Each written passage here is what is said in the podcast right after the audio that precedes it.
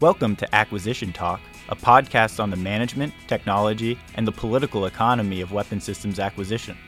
I'm your host, Eric Lofgren. You can find this podcast and more information, including links, commentary, and articles, on acquisitiontalk.com. Thanks for listening.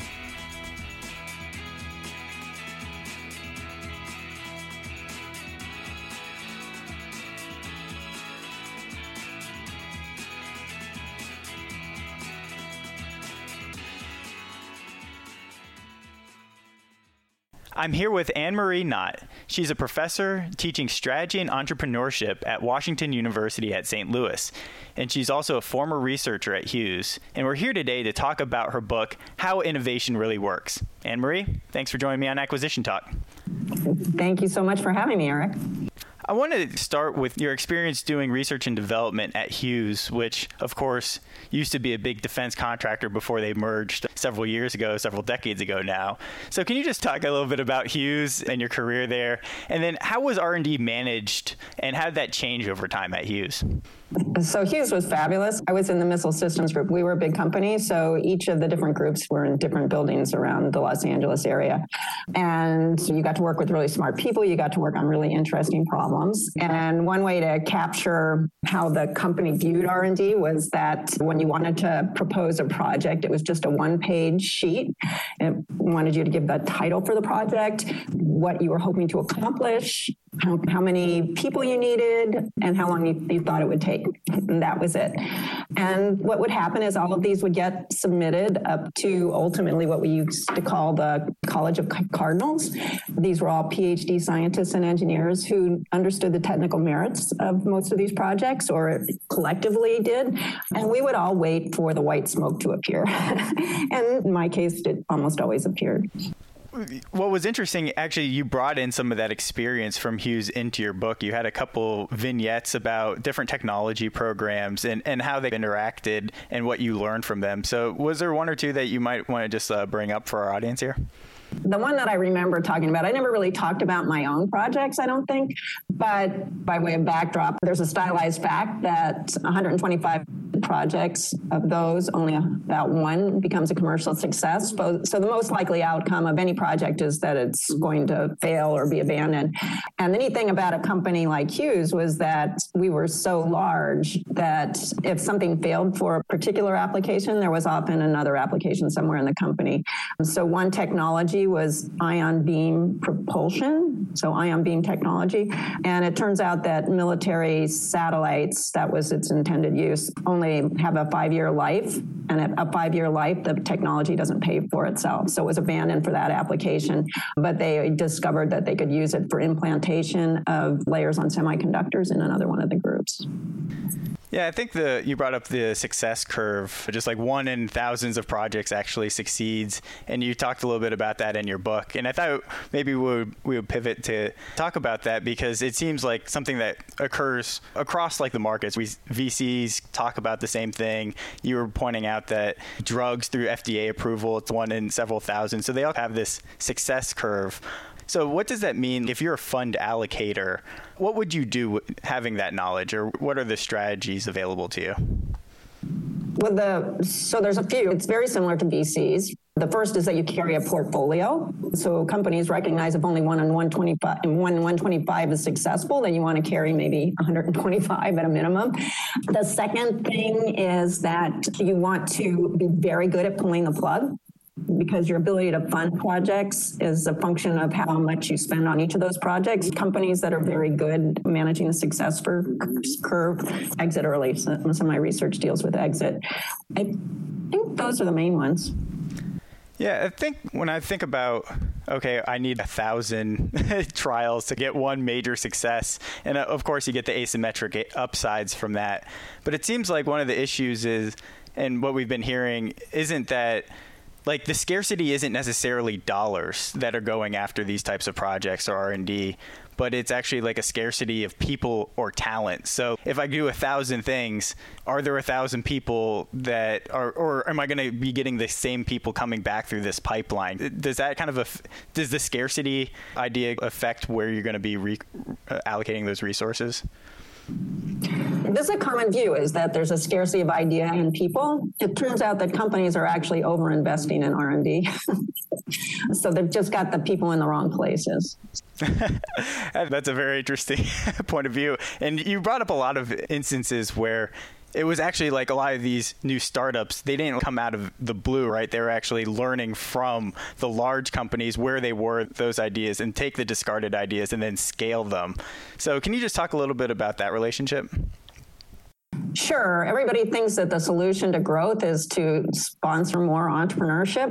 Mm, from the book, and others who've read it will know that my belief is that the growth problem is directly related to the fact that there's been a 60, 65% decline in companies' R&D productivity. And I'm not the only one to have documented. That was originally documented by Chad Jones back in 1995 at the economy level.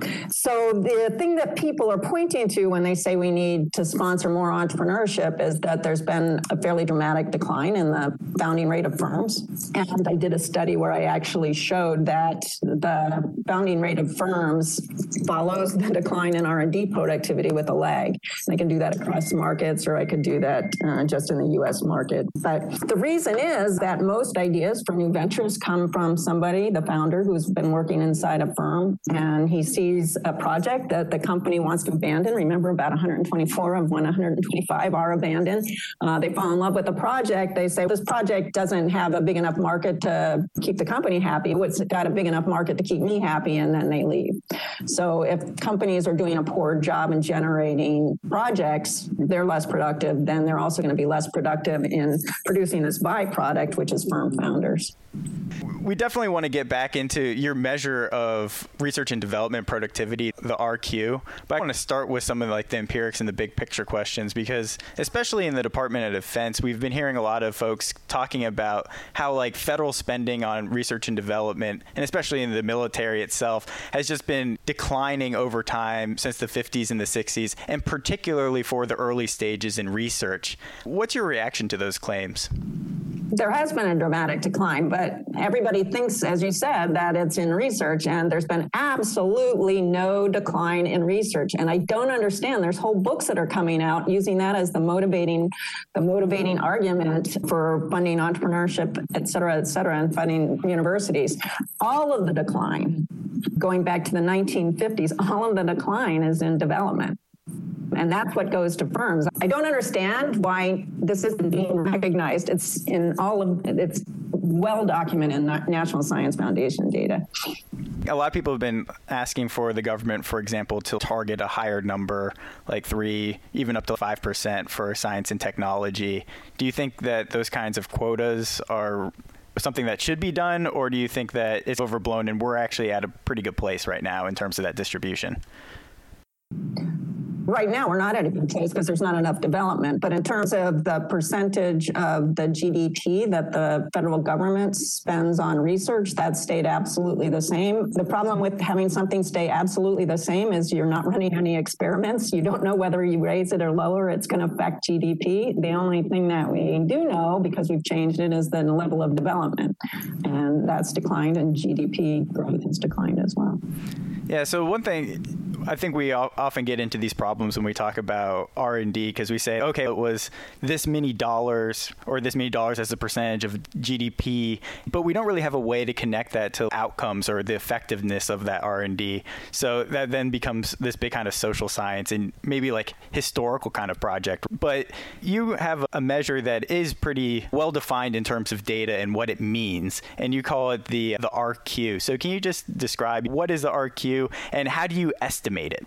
So RQ uh, stands for research quotient. It's intendedly the company equivalent of individual IQ. So I think of it as how smart companies are. So just as smart or high IQ individuals solve more. Should I? Let me. I don't want to spend too much time going back through economics. Let's presume that the audience already gets a lot of it, so you can go straight in. Oh, good. So the production function is the most common way to measure firm productivity in the comprehensive way. So, so let me back up. Yeah, let's start with if I'm looking at the data set, what am I estimating? And then what are the independent variables that I'm using to get me there? Okay, yes. So RQ is estimated from the company production function. A company production function has output on the left hand side and it has all of the inputs on the right hand side. So the output that I look at is total revenues because you can't look at widgets when companies are multi-product and most companies are multi-product.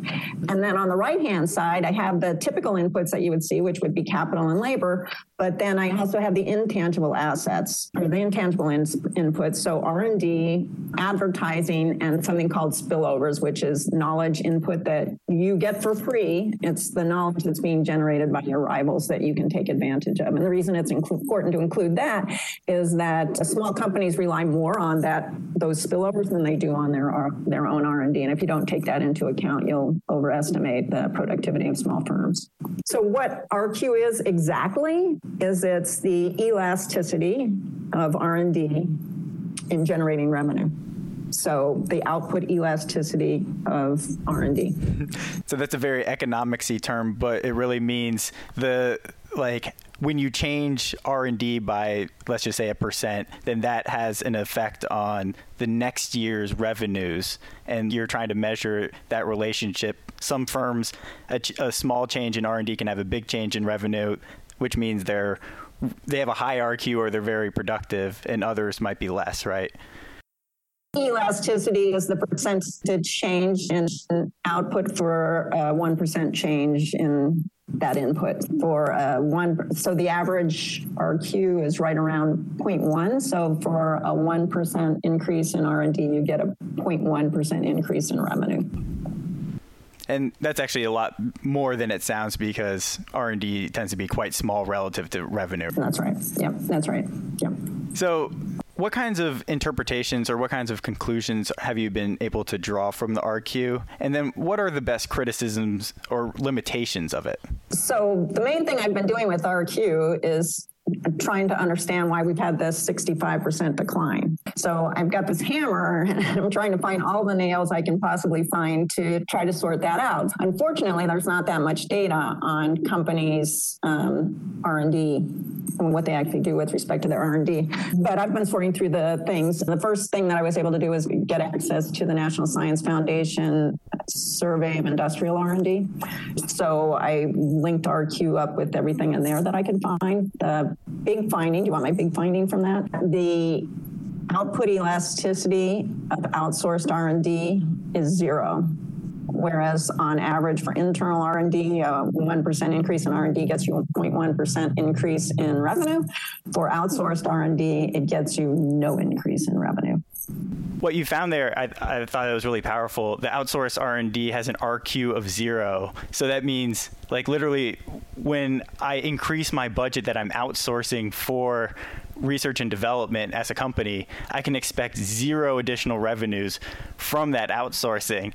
So I want to on average, right? Let me qualify it. Of course, so so there will be a variation, and some will, some will gain, others will not, but it's much less in terms of the expected uh, additional revenues from actually doing it and building that capability, that institutional capability in house. And of course, as a defense acquisition guy, I look at the government and the defense primes as well, and seems almost all of their effort, especially for the government, almost all of it after the very early stages is pretty much outsourced.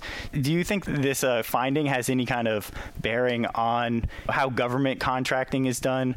like should the government actually insource and do more like arsenal slash bureau research like they used to or do you think that's a separate situation and these results don't really may not apply there Okay, so what I think is going on, I, this gets back to this idea of the 124 out of 125 projects go nowhere.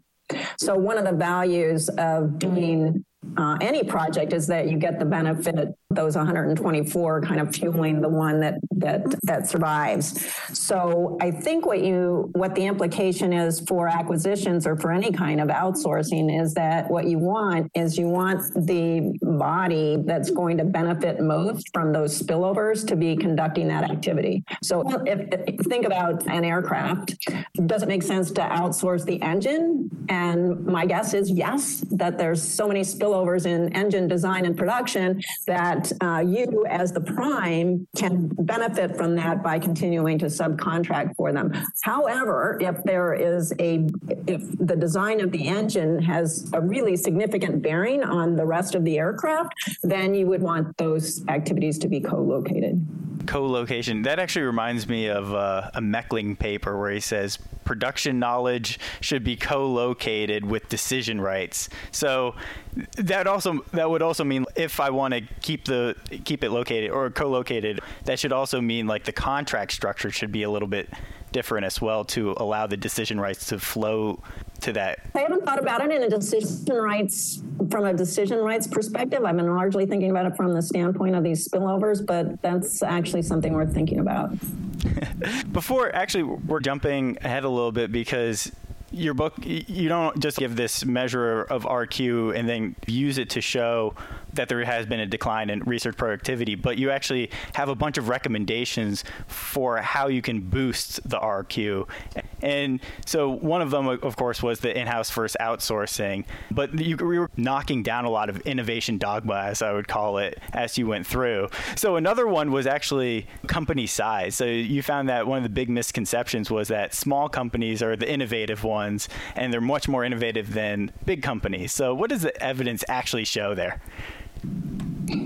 the evidence shows that on average, again, that RQ increases with company size. This is not a surprise to economists because for years there's always been this puzzle that firms were spending more on r&d the bigger that they got but they were being less productive. So that makes it sound as though firms are irrational.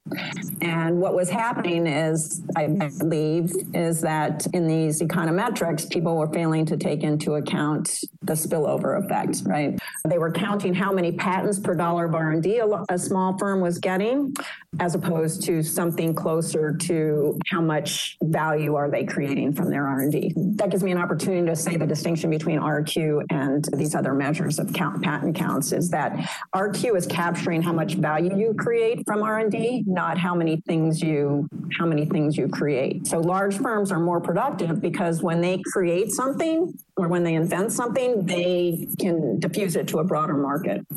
And that's precisely, I think it goes back to Ken Arrow, it goes even back further than that. But the expectation is that larger firms will have greater incentives to invest in R&D precisely because they can because they can get things out to bigger markets. By the way, have you read some of uh, Ken Arrow's old Rand papers on defense acquisition and R and D in defense? No. oh, I should. I'll, I'll, send you some of them. They're actually they're pretty great. But I sure. want to stay. I want to stick on this point. I got to meet him. yeah, he's he died a few years ago, right? Yeah, or, that's right. Yeah, yeah. It's yeah. like five years ago. But he, he had a long life, and so did Armen Alchian, and those two were just like really great together at, at Rand. Back to this kind of idea of large firms, and and actually they have more distribution channels. So like the ideas have a way to jump off from there. I'm going to give you a couple pushbacks, and I want you to push back on my pushbacks. Large firms may have that kind of market power, economies of scale, that kind of optionality that is engendered in just their size and the different markets that they're touching. But startups can actually take advantage of new, potentially lower cost distribution channels, and it's through those new channels that you get those those kind of like outsized returns as opposed to leveraging what exists. So, what do you think about that? So those are what people call disruption, right? Where we talk about entry barriers as a way for, for firms to protect their own monopoly profits. And the, the disruption is when, so one of the things that happens when firms are monopolists is that they tend to do less, they tend to do less innovation because they've already captured the monopoly market and there's no incentive to go beyond that market. So yes, there were a number of entry barriers in a number of industries. And one of the really fun things was, this is my, the entrepreneurship side of the thing, the work that I do is that they get these, they form form these end runs around the mm-hmm. entry barriers. And a lot of them, as you point out, are distribution channel related. So think about Blockbuster getting disrupted by Netflix, right? When they first started doing the mail things, when all the things that are being delivered by the internet, for example, now. Yeah. Well, I guess one of the issues is that a large company also provides optionality in terms of where that I guess R&D effort can go, but a startup can also just pivot itself pivot its go-to-market strategy as well. Is does that make any sense? Or I think maybe the small and the large have the same optionality potentially, depending on how nimble the small is. Yeah, they, I don't necessarily agree that one has more optionality than the other, except to the extent that small firms don't have any resources. So they, they are less inertial. They're pivoting all the time until they figure out what the right way to go is. The big distinction between small firms and large firms is that large firms are pooling all these bets, whereas small firms are just single bets, which is, you know, why the venture capitalist makes money as opposed to the entrepreneurs. The most likely outcome from entrepreneurship or founding a firm is that you're going to fail. Just like the, Um, for pro, at the project level, we see that 124 of the 125 projects fails. Yeah, I think that's a, that's another difference there in incentives between the large and the small. So the large can create these portfolios, as you said, and then they actually they take some of the risk reward away from the researchers who aren't participating necessarily to the same extent. Whereas like a startup, they have much more participation in the upside, but they also have a much greater risk of the downside. So do you see that kind of incentive difference or is potentially the protection from risk are researchers a little bit more risk averse and so large companies actually have a competitive advantage with that with respect to that the research should be, in principle, the researcher should be more risk averse inside a company because yeah. they they're protected by the firm. Oh, okay. I thought you, I thought you were saying the opposite. But it, does that um, give the, um, the firms an advantage because researchers want to be risk averse and they want so maybe they get some of the benefit from a selection bias or something like that. That's a neat idea. I meant I remember that's a great idea. I just need to think about it. I haven't thought about it.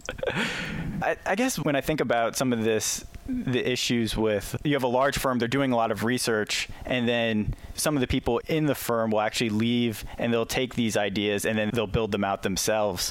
It seems to me that's not necessarily a point for the big firms because they are either discarding them or the people inside the firm actually recognized an error that the large firm was making. And if they didn't have the option right you would have been never having these innovations in the first place. So it's hard to say or are they like symbiotic? I love the fact that things get spun off, right? Because they, the company isn't making a mistake. The company just says, this is not, this project is not big enough this is not big enough to move our needle would be one word that they might use. This project is not big enough for us to make an investment because we need projects that can take advantage of our whole market, not just some niche in the market. Things get abandoned for market reasons and they get abandoned for technology reasons. And my guess is that I don't have any data. I haven't seen data on this, but my guess is the bulk of them are getting uh, abandoned for market reasons. Yeah, I think you did actually a really good job in the book actually talking about these interactions and how useful they were. And it seems like the disruption in the DoD is even harder because there really isn't that niche. As you said, like some sometimes these things don't look big enough for the firm, or they're not moving the needle, so they drop them. And in the DoD, it seems like it's the same. When I think of Clayton Christensen and these the disruptive innovation starts out actually worse and it's in these little niche areas, but it can grow. The DoD doesn't allow for that because it's where are the niches, and usually the next system has to be better than the previous system on every front, or it just doesn't get funded. So there's no like real flowering for these guys. Have you thought about that in terms of, I guess, just the government space versus the ability for the private sector to actually harness that? Remember, okay, so the big problem in the DoD right now is that we're doing almost no development. Things are getting cut off at the research stage. Can you expand on that? What do you mean the DoD is not doing enough development? I don't. I don't want to pick on the DoD, but the DoD is one of the main the main areas of defense of the federal government spending on R and D. Right. All of the decline in development, all of the decline in federal spending on R and D is in development. So DoD needs to be a big part of that. Right. Yeah. Yeah. That was my point. But so what came to mind was, and I don't know whether you would call this, it isn't disruptive. There are small and very cool technologies that the DoD has incubated. And when I say incubated, I don't mean it in in a, that institutional sense. Think about iRobot. That only exists because they were using the robots. The, that languished inside venture capital for 10 years. They had no customer, and then the government ended up using the robots for diffusing IEDs. Yeah, definitely. I I hear that there's definitely uh, counter examples. I almost feel like with iRobot, it's like a lot of robotics might have actually started in like the DARPAs of the world, and then they boomerang out to industry, and then when it matures in industry, now it's ready to come back into the D- Department of Defense itself. So you were saying that the evidence shows using the RQ that large firms are actually more productive on average with an R&D dollar than than a small firm. But then you kind of balance that out with this observation that I first got from Ben Horowitz, but I think you actually beat him to it, which is the fact that it's not about big versus small only. It's also young versus old firms, or like when a firm is actually run by a founder, someone that has that experience of taking risks. So, what's that kind of relationship there between size, but then also with age? So, the size we already discussed. The age, so as you were alluding to, and as you might suspect, the older you get, there's a small decline in RQ associated with age. And so you think of that as, you know, ossifying. And you said beside there was small, there was age, there was large, small, there was one other piece that you had. Run by founders or not? Oh, the founders, yes, thank you. So this isn't formalized because there just aren't enough founders to be able to do anything statistically significant. But here I rank the top 50 firms on this measure, and there's a disproportionate share of founders in, in that set. Similarly, when founders leave a company, I found in, in, the handful of places where I've been able to see that they've left, I see that the RQ actually declines. So there does seem to be a founder effect, and people would like to understand that. And I can't answer it conclusively. So, my, but my intuition is that founders have vision, right? They know what they're doing. The art, they know what they want to accomplish. They know why they need R and D to accomplish that, and everything is cohesive. Everything makes a lot of sense.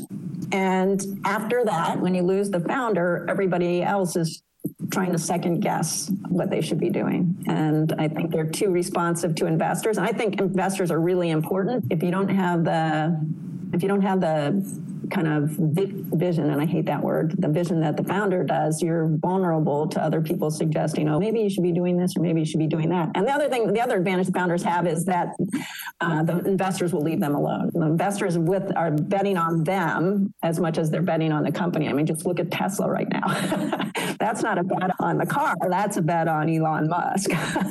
and I think like when I look at the Department of Defense, of course, a lot of the big players there, those are very old companies none of them have a, a, their founder still because they're, they're much older than that. But then you see these entrants like the SpaceX with Elon Musk, Palantir with Peter Thiel, and then Anduril with Palmer Luckey. And they're doing what you said. They have their own vision. They're just going for it. And they have, I don't want to say less regard for investors. They, the way that they contract with the Department of Defense, which is a customer, is also they have more decision rights and they're doing more with internal funds. And shouldn't the Department of Defense just be like loving these proven founders that are actually coming in into their sectors? I, am not sure that's an answerable question, Eric, but uh, what's your opinion? I'm not even sure I can answer with an opinion, but are these guys exciting? Yes. Should they embrace them just for the sake of embracing them? I'm not so sure. They have to be fulfilling some kind of need. If the, so new technologies come from one of two places. There's one is the um, technology push. You've probably heard this, and the other is demand pull would seem, since DoD is ultimately a customer, that they should be playing the role of demand pull, but thinking about what technologies are going to be able to satisfy the demands that they might see. So it just reminds me of the proposals that we would write at Hughes. We saw opportunities loosely defined in terms of where our technologies might go, but we weren't doing anything like market analysis. And, and then I get to go back to tell my story. So when General Motors came in and acquired us, I remember the first time we went through the proposal cycle again, I submitted my normal proposal, came back, and they said, We want to know the ROI for this project. I said, What are you talking about? This project, this technology is 10 to 20 years away from commercialization. There's no meaningful ROI I could give you for this technology. And they said, You need to have one. and so I came up with, you know, I had my MBA at that point, And so I came up with an estimate. It was, I thought of all the things you could potentially do, how much they would actually be worth. And I said, It's 2,047%. What do you do with a number like that? Yeah. Can you talk about like, you said Hughes was acquired by General Motors, but General Electric, you had a good story in there about how they used to do a lot of R and D, and then like financialization at the top, and, and that fixation on quarterly earnings and like accounting figures actually drove them to reduce that, and that like really killed their RQ. So, can you talk about the the GE story there? Yeah, and what's nice about the GE story is I think that this is the story for all firms generally. It's just nice and um, compact. But Jack Welch was considered to be the hero of General Electric. And his strategy was to exploit all of the assets inside General Electric. And the stock had a huge run up. People who were investing with GE at the time did really well. Uh, the problem is he dis, he picked monopoly markets. He wanted to be one or two in each of his markets. And what you do when you're in those markets is you insulate yourself from competition, and that tends to suppress, that definitely suppresses innovation for the reasons I mentioned earlier. Uh, yes, there was disinvestment in R&D and a decline in RQ, not surprisingly. And by the time that Jeffrey Immelt took over the company, there was nothing left to exploit. And he just look at what you, you can see what happened to the stock after after that. So, is the moral of the story you really have to see the quality, or does the RQ like you had been able to see what was going on there with the RQ, or does it really tell you that I need to know like the specific qualities of investments and management actually going on in the firm to understand? You just need to read. In, in the case of GE, it was companies are not there to milk all of the investments that were made previously right? They're they're supposed to be making new investments that that you can continue to exploit in the future gradually over time improving the set of assets that that you can take advantage of. So you you want to continue you, want to continue doing R&D if you're a technology based company or the advantage of RQ is so this may have been deliberate it looks to me like it was a deliberate disinvestment in R&D in which case RQ isn't particularly helpful. But if you're worried that your R, you know, that your R and D is slipping, which is different than cutting, you know, if the productivity of R and D is slipping, RQ will give you an early warning signal that you might change the way that you're conducting your R and D. One of my economics professors actually said this, right? Like uh, when you go when you IPO and you get to this big company status, the the point of your enterprise is really to milk what you've already done, and that's like your obligation to the stockholders to an extent. And some of the I think empirical data seems to show that, right? Like the older firms have less RQ, so it almost seems like a self-fulfilling prophecy that you should be almost like reducing your R&D. No, well, no, no. High RQ means that you are very good at exploiting your R&D. Past R&D, yeah. Uh, yes, continual R&D, right? It's, you know, whatever, you know, whatever R&D I'm spending now is going to be enhancing my is going to be enhancing my revenues in the future.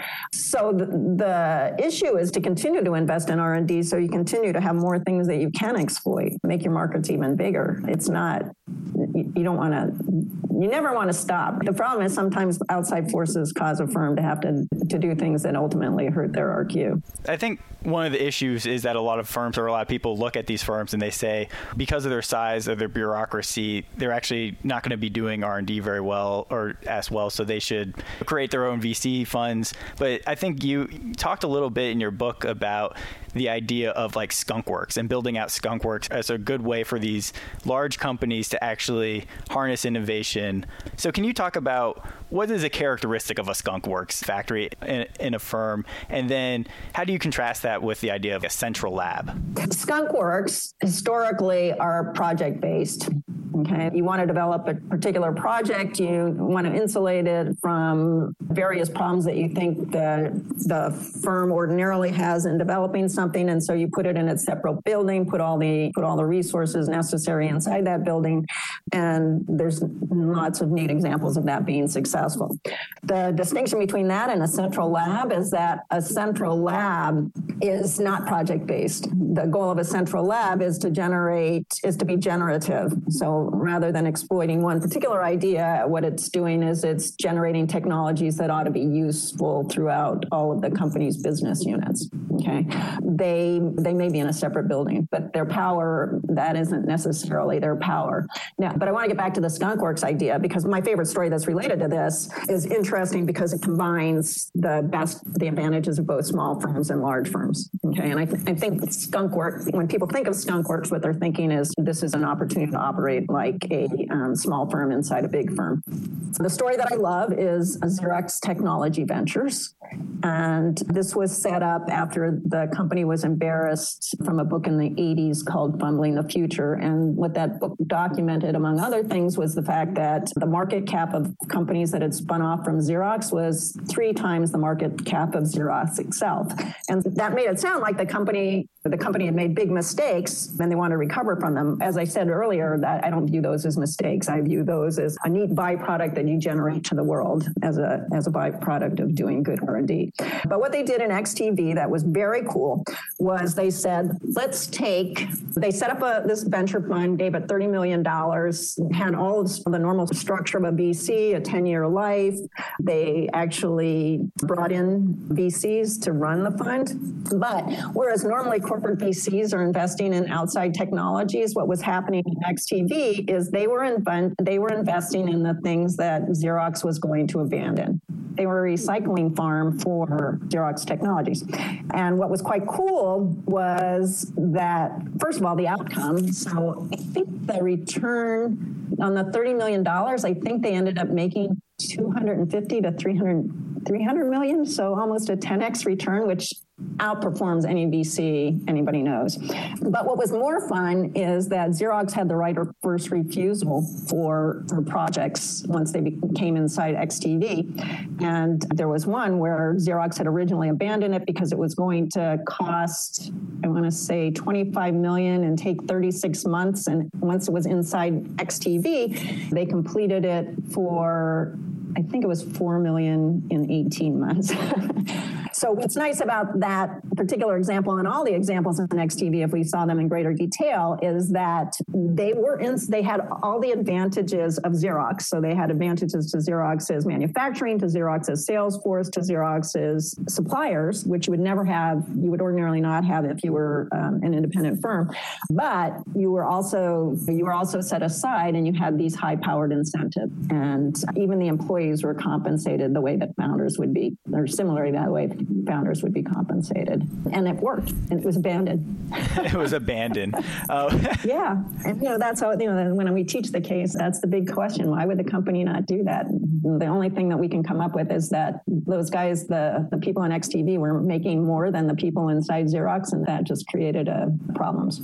Yeah, I feel like does that model work in the Department of Defense itself? They're trying to hire people that have higher salaries than the people that manage them because there are these technical skills people. So the workforce issue in the Department of Defense and that disparity of pay potentially, it seems to also be a kind of sticking point. So I guess that's two questions. One, what would a Skunk Works look like in the Department of Defense? And two, what kinds of incentives might make that reality if it's a good thing, if we want that?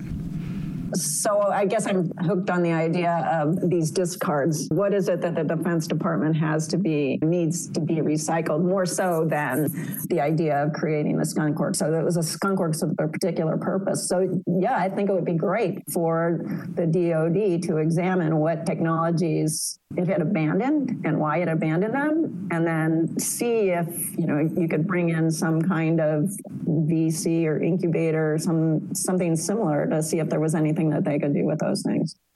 The problem in the DoD, if they do it, thinking of the labs rather than the companies doing it, is there's not these other things to exploit, like the sales, like the sales force, right? Like the marketing, like the distribution system, like the manufacturing systems. That's what made you know this, this complementer the best of both worlds, where you have all the large firm advantages and all the small firm advantages, is what made the XTV example work. I see. Yeah, so the government could do some technology transfer with other firms that could that would be willing to, you know, take those on. That might be different. Have you looked into the the defense firms and thought about what are their incentives to go and do something like this, or are they fixated on just government contract dollars for R and D? So before even thinking about defense firms, I don't know any other firm who has done this. right? Yeah, you hear about defense firms with their little VC funds. Like BAE has a pretty sizable one, Lockheed has a smaller one, but they're not. I don't think they're doing what you're saying necessarily. No, no, they're the opposite. They're looking externally to keep their fingers on the pulse of what's going on externally, with the intent of bringing it in-house, possibly. So that's a conventional definition of CVC. So their investments more so than their incubators. Yeah, the valley of death problem is that there seems to be all of these things, these ideas that nobody wants. and everybody thinks it's just that we're not selling them enough. The problem isn't that we're not selling them enough, it's that they inherently don't have enough merit. so, your view of the DoD's valley of death is that not that there's a transition problem per se in that the right programs aren't getting scaled. You're saying that a lot of those things just don't have enough merit to actually scale? there has to be demonstrated demand. If, if, you if companies see that there's demand for something, they'll make the necessary investments to carry them forward. I believe, short of things that they don't recognize. So when the DoD says oh man, we really love AI. Like let's just say that for example, but then it takes them five years to get that fund allocation up to close to a billion dollars. Like companies look at that and they say well, that's not. They're not really actually interested in what they say they're interested in. Yeah, money talks. And again, you know, if we have more development dollars, that's that's the big valley of death in the DoD. I think really is that there's not development dollars, then the companies have to fund the development on themselves and if there's also no hope that there's a market out there, or there's not sufficient certainty that there's a market out there, then they don't see a return for the investments they, they themselves make. So the government, I think they might need to be doing more both in the, development as well as procurement in development procurement. So when you say there's not enough development dollars, are you saying the, the government just needs like a higher top line, or is it like a lot of those dollars are fenced off from an F-35 or something like that? No, you've, I think you've seen the, the curve on defense, the, the defense dollars. So if you take, the, I could show it to you if you wanted, but we're on a podcast, so that doesn't do your audience any good. but the, the funding of research has been at a constant level of GDP forever. The funding for development went from, I want to say, three times that to now being equal to the research funding. Yeah, I looked I looked up this a little bit where I just was like, okay, I'll just go for the DoD budget figures and look at how much dollars were in RDT&E and procurement versus O&M, and it was something like between 50 and 60 was on the acquisition side and 60 and 40 percent was o&m and now it's basically flipped. So it looks like a lot of the sustainment kind of work is crowding out the research and development. And i guess one of the problems that we're, we're facing is for the dod you have these existing missions and these existing high sustainment costs that you have to pay. But if you want to get to where you can flip that where you're taking advantage of information technology you're doing new things that actually bring down production and sustainment costs using new technologies. You need upfront investment to get there but if the investment's already crowded out you know you're stuck between a rock and a hard place. So is the idea almost like you just have to bite the bullet in the near term in terms of capabilities, like for sustainment, and just reallocate those funds to development. Well, yeah, or they should get more funds, right? or just overall increase. Yeah.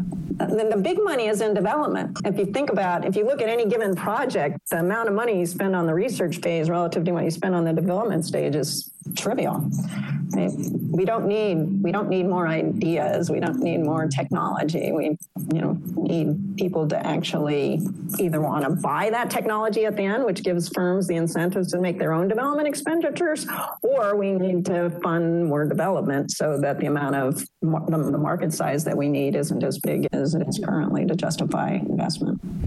Here's one of the things that might result from that is I, I often see like the DoD always wanting to like leapfrog. So it's if you have all this like great research but not enough money for development, it's like, okay, my development of that idea is going to take another 10 years. Let's just supplant that and do the next leapfrog. And you're always trying to leapfrog, but you're never quite fully developing the system that you need. Yeah, leapfrogging is a nice idea, but usually what happens is that one entity leapfrogging another entity. I'm not sure you can actually leapfrog yourself, but that's, that's, a very good point. Never thought about it that way. So going back to this idea of how companies do their research and development. Another thing you brought up was this idea that over the past decades it was been it was pretty fashionable to think about oh let's decentralize our research and, de- and development into the operating divisions and the people who are closer to the operations will be able to direct and pull along the research and development much better versus this idea that you you were describing of a central lab so can you talk about what's the pros and cons of each and, and what your thinking is there so the idea of decentralizing is to be closer to the customer. And the thought was that these central labs were too ivory tower, and therefore we ought to make them more responsive to the visions. So, first of all, one problem with that is that Christensen says that's exactly what will lead to disruption. right?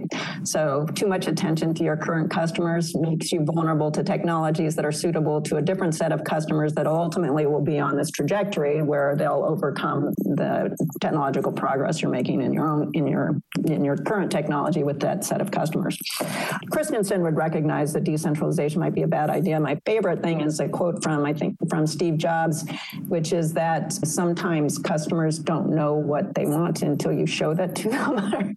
and related to that is the fact that if the customer is telling you what they want and maybe that they've seen it from somebody else, in which case when you develop it, it's not going to be worth very much because it's going to be competed away. So the the research on centralization suggests that companies that have centralized R&D, and, and when I say centralized R&D, it doesn't necessarily mean that it's in a lab like we were talking about with regard to skunkworks. It just means that the corporation is deciding, you know, where the how to place the bets. They're doing all the allocation. But the research suggests that uh, firms that are centralized have 40 to 65 percent higher RQs than those that are decentralized. Can you, you had a nice little story about Procter and Gamble with respect to this. Did you? Can you just expand on that to give an example? Oh, sure. So they ultimately decentralized, but one of the examples of the merits of the centralized R&D is that white strips is probably their last big product. And white strips required technologies from all the different operating divisions. So it so bleaching would have been the household cleaning thing. The adhesives was from another group.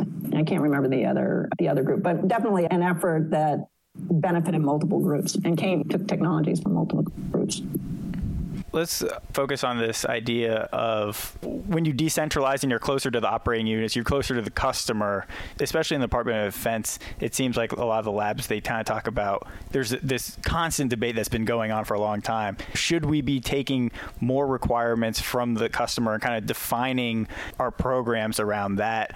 Or should we be like operating with more discretionary funding and it is we that kind of are able to determine our own path because we are like the, the science and technology people. We should be presenting options to the operator folks rather than taking their preconceptions and just trying to make it work. Isn't, isn't that what the role of IRAD? it's supposed to be the role of IRAD that's also that, that's for the the companies but it's also with within like the labs themselves that when for their projects and how they request funding so i guess it's at both levels should there be more discretionary funding or should there be more requirements pull from the customer with respect to these types of labs the obvious answer is going to be that you need to balance both. But what's you know the the record on being too divorced from the customer when I don't, I, the record is the wrong word, but I heard a story that was happening inside companies where they were developing these technologies and they found that they couldn't even get they couldn't get their divisions. They were so one of the concerns is always that the government labs is generating a bunch of things and then nobody's picking them up. That's that was the valley of death that I was referring to uh, earlier. I think you have a different one in mind. And all we need to do is we need to sell these things to the customer, to manufacturers. I was doing some research on Central Research Labs, and the firm itself told me that they, the Central Lab, can't get their own divisions to buy their technologies.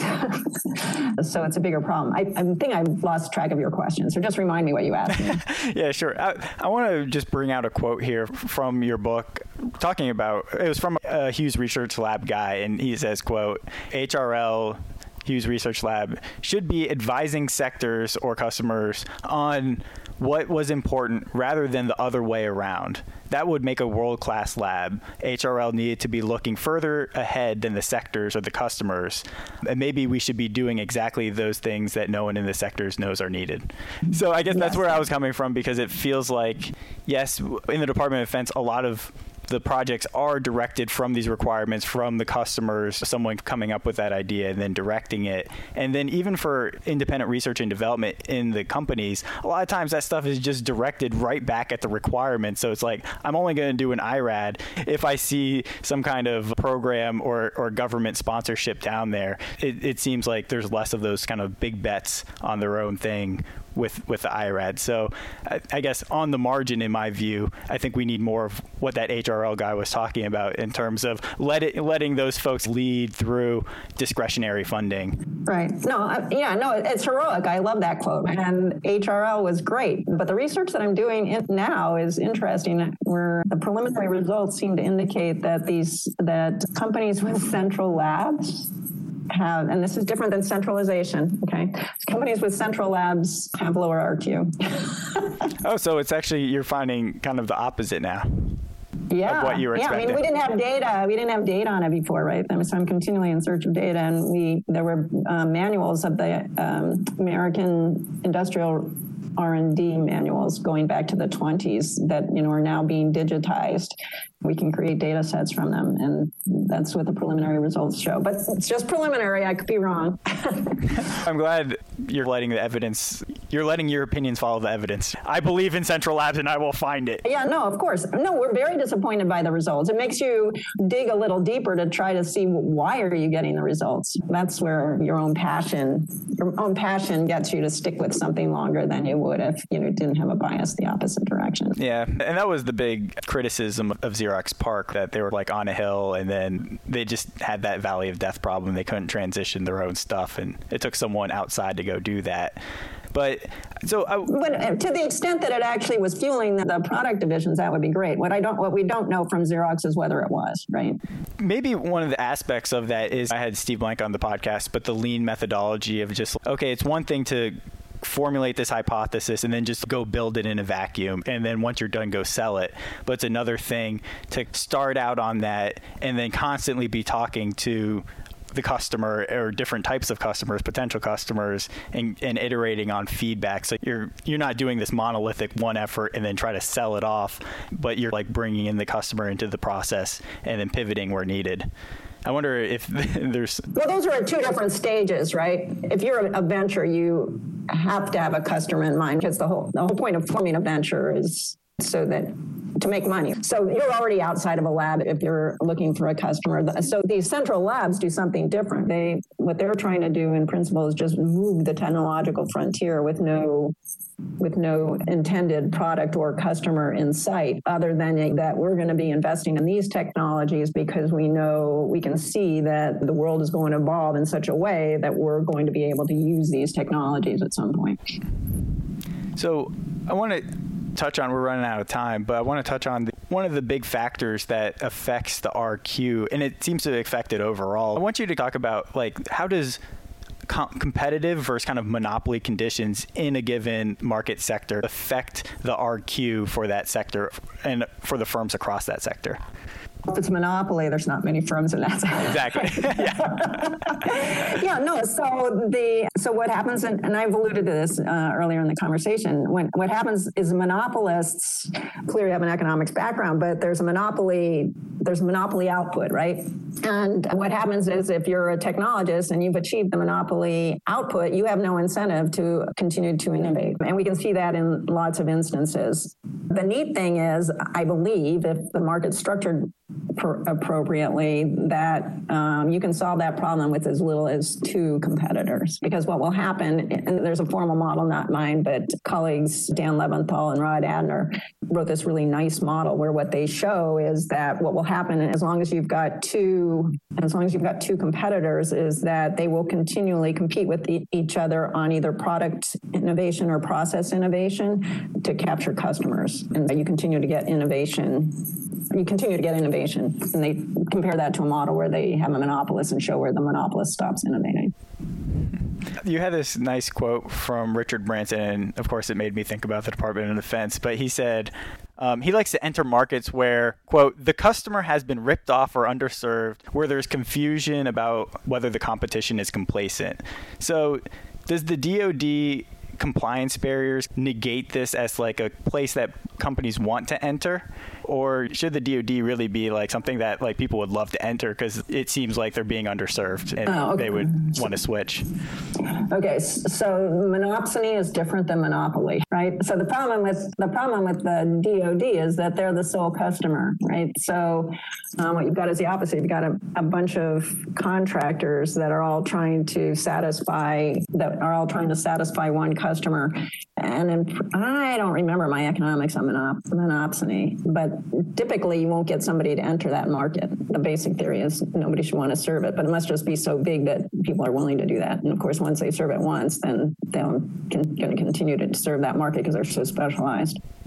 Yeah. So I guess I you brought it back to I think the answer that I like to poke on because it seems like monopsony from the government side so you're saying the monopsony structure of the government in its decisions over programs because it used to be you might have multiple customers in the DoD, right? The, the services could have competed and done, done stuff like competed against each other, had re- redundant programs, but that's gone away. So because of the monopsony, where the government is the single buyer, it actually makes that an unattractive place for people to enter because I guess the whole point of monopsony is that you have the market power to drive down their prices so that they're always at zero economic profit or something like that. Yep.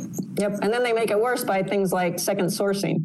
so the so if we're talking about defense industry competition as a problem, and we always hear about government folks, we need more competition, and the whole defense industry would be a giant monopoly, right? Like, and we're trending that way. Monopsony. No, monopoly. Actually because right? Okay go ahead. Because lockheed martin has basically a monopoly on fifth generation fighters. Northrop grumman has a monopoly on you know stealth sure. bombers. Right. boeing is going to be the only tanker maker. So the government's monopsony is creating monopolies or poor competition incentives on the other side. So if when government folks talk about competitive problems in the industry, they should be looking at themselves. Is is that kind of what you're Mm-hmm, I think so. so to look at a commercial equivalent, the closest commercial equivalent that I can think of is Toyota. So Toyota is a huge customer. So they could be the equivalent monopsony for many of their suppliers, taking like 80% of their output. And yet they still continue to maintain multiple suppliers for most of their goods. So uh, it's interesting that they're able to do that, but that might be a good model for the DoD. So I want to, right before we wrap up here, I, I want to get to this big question that has been concerning a lot of folks, and myself included, and it's that debate on whether science is slowing down. And one of the big examples that a lot of people bring up is this idea that, okay, we have Moore's law, so that's increasing the the number of transistors we can put are, is increasing double every 18 months. But I actually have to put more and more resource inputs into this. So the number of researchers has gone up 24 times just to maintain this constant growth rate in terms of Moore's law. So one of the big explanations everyone's pointing to is the low hanging fruit. So we've already captured all the low hanging fruit, and now it's more difficult to make those next advances. Uh, but there are other explanations. And so, can you just kind of talk about this problem and like how do you see it a little bit differently than just the low hanging fruit issue? I see it very differently, as you probably know. So I actually have a there's a paper out. It's called "Are Ideas Getting Harder to Find," and it makes this argument. And they specifically go into the example that you're talking about, which is the Moore's law. That paper is based on a theory from Chad Jones that that he advanced in his paper from 1995, which also was the first one to, which is the first place I know of that documented this decline at the aggregate level in R&D productivity. And his argument is that there's a problem with Romer's uh, endogenous growth theory, in that, or not that there's a problem with it, but that he is a special form of a more general functional form in which the, so I don't know if you Romer, but basically growth in the economy is tied to growth in ideas or growth in knowledge. And the growth in knowledge in turn is a function of how much knowledge you had to begin with how many researchers you have doing R&D and how productive the researchers are in doing R&D. And so Chad Jones's revision of that is to say that the Romer has argued that the exponent on knowledge is one, so constant returns. And so what Jones is saying is no, there's not um, constant returns to knowledge. There's decreasing returns to knowledge. He calls that fishing out, the idea that all the good ideas have used up and so have been used up. And so we're continually fishing out poorer and poorer ideas. but he never, so they have a paper, the paper that came out this year had, or last year now, it was April of 2020, which includes Chad Jones as one of the co authors, is nominally testing his idea, but they actually never test the exponent on knowledge. And so we have a paper where we do that and show that's that there is no evidence of decline in the elasticity of the stock of knowledge. Okay, so so empirically there isn't support for it. Now, how do they how what are they doing in the paper? In the paper, they are taking specific examples of technologies or fields and they're showing decline. Now, we know for all time three different domains have characterized these S curves in technology, right? So we have them in sociology of science, we have them in evolutionary economics, and we have them in the management you know, we actually have them in the management field. And the norm is that when a new technology comes out, it's slow to it's slow to produce anything. Then we've got this dramatic rise, and then we get a point of diminishing returns in that technology, which is where we are with respect to with respect to Moore's law and with respect to all the things that they look at in this paper. Now, the really hopeful thing is, and we know this from past sociology of science, et cetera, et cetera, is that as a new technology becomes exhausted, it becomes replaced by another technology, right? So there's this renewal. And we find in this, in the work that we're doing, is that there is in fact declining, our, that RQ declines within within domains over time. So if you take the maximum RQ, so their argument is motivated by mean average RQ. But if you actually, if it's true that ideas are declining, the whole distribution of RQ should be declining. And what we find is that it's at the economy level, it's actually increasing over time. RQ, if you take the maximum, you take all the firms in each year and look at the maximum RQ in that year and go year year, that's incre- that level of RQ is increasing over time. It's only decreasing if you look within industries, which I think is really cool. It's, as technologies decay, then what's happening is we create new firms or new technologies that replace them. That's where we're getting growth. So I think it's optimistic, right? Yeah, you definitely have the optimistic view. And I think it's also an intuitive view that kind of conforms with when I look at the world, it seems to make sense there. And it seems like a lot of those guys are like, we, we don't have the same progress in physical stuff. But then, okay, you're throwing out all of the progress we have in the digital space and saying that's not part of yeah. this S curve. One of the things that uh, I would like to get your view on this, it seems like the researchers, what they were trying to do was be agnostic as to like, like industry. So they're just saying, I want a general measure of something like how many computations can I do per dollar per second or something like that. And so I should be jumping between S curves in order to keep that same growth along that attribute path. So why if I'm using that kind of measure, why does that not work out in the same way as what you're saying? If let's just say, this, okay, Moore's law is density on a chip, isn't it? True. Yeah. So it, that is a technical measure. But I think right. I, I, don't know if they were using Moore's law or they were using some kind of surrogate for it, which was getting back to these more general performance attributes. So I guess another one that they used was like speed or something of transportation, which would be like, okay, I can move from a cart, a horse-drawn cart to railroad to truck transport to aircraft transport or something like that. And so you should be jumping. How do you think about those measures? Or if they're all going down, um, what does that say? Or is that just we're just not measuring the right thing? We should be shifting how we measure things. So, so let me give you a. So first of all, firm, when I talk to companies, they laugh, you know, and about it, this idea that we're running out of ideas, right? you think about self-driving cars, you think about the internet, you think about smartphones. So my, so what I would throw out to you is, okay, let me, let me give you a measure. And so let me give you a measure, which is how many keystrokes can I do in an hour? you can measure that, but then what would be, that's not meaningful, right? Because pretty soon we're not typing keystrokes anymore. We're doing other things. Yeah, I think that that's got to be the answer. I think that we have all these numbers of attributes we could be measuring, and those are ever changing, and they're all incommensurable against each other. So once I choose one attribute, I have to like a cell phone, what am I going to measure? Like that it's picture or it's like ability to communicate or it's access to the internet, and then they're all incommensurable. So I don't really know how to collapse all that. So I'm, gonna, I think that's the key is maybe just like we're focus, we're trying to focus on the wrong thing, I, and, and potentially that's where the RQ and your your studies are helping because it, it is a gen, more general measure, right? Than like I have to select the one thing well, each of the the measures that they look at are, are no, they try to do an uh, equivalent of RQ too. They look at firms, but yeah, that's the you were asking before about the disadvantage of RQ. So RQ is not a project level measure, so it can't help you with that, and it can't help you with it can't help you with things like labs, right? Because it relies on a production function, and production functions are, and labs don't generate revenues from their R and D. But getting back to the where you were talking about the issue of it. As soon as you identify a technology and you get a measure that's tied to that technology, you run the risk that you're going to miss the your measurements are going to miss the the things that you care about. So, what's next for you, or any big questions that you're, you're trying to tackle?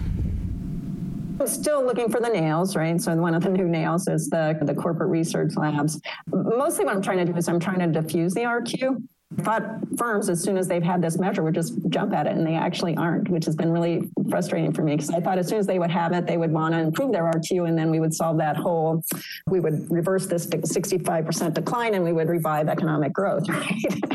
That's not working. What I'm, what I've been doing is realizing that the two levers that are going to be pretty more powerful for me are the investor level because firms are responsive to their investors. But I also like the DoD lever. So I've been working, not just DoD, but the federal government in general. And I think that trying to come up with ways that policymakers can provide the right incentives for companies to improve their RQ. So one would be changing tax credits so that they reflect RQ or improvements in RQ, having IRAD reimbursement be tied to RQ and having R&D contacts, contracts utilize RQ as one of the criteria of merit some interesting stuff, and I'm going to be interested to f- follow up and, and see how that goes. Anne Marie Knott, thanks for joining me on Acquisition Talk. Her book is How Innovation Really Works. So, audience, please check it out. Thanks very much, Eric. It's a pleasure speaking with you. I appreciate the opportunity. This concludes another episode of Acquisition Talk. If you have comments, interview recommendations, or just want to chat, please contact us at acquisitiontalk.com. Thanks again, and until next time.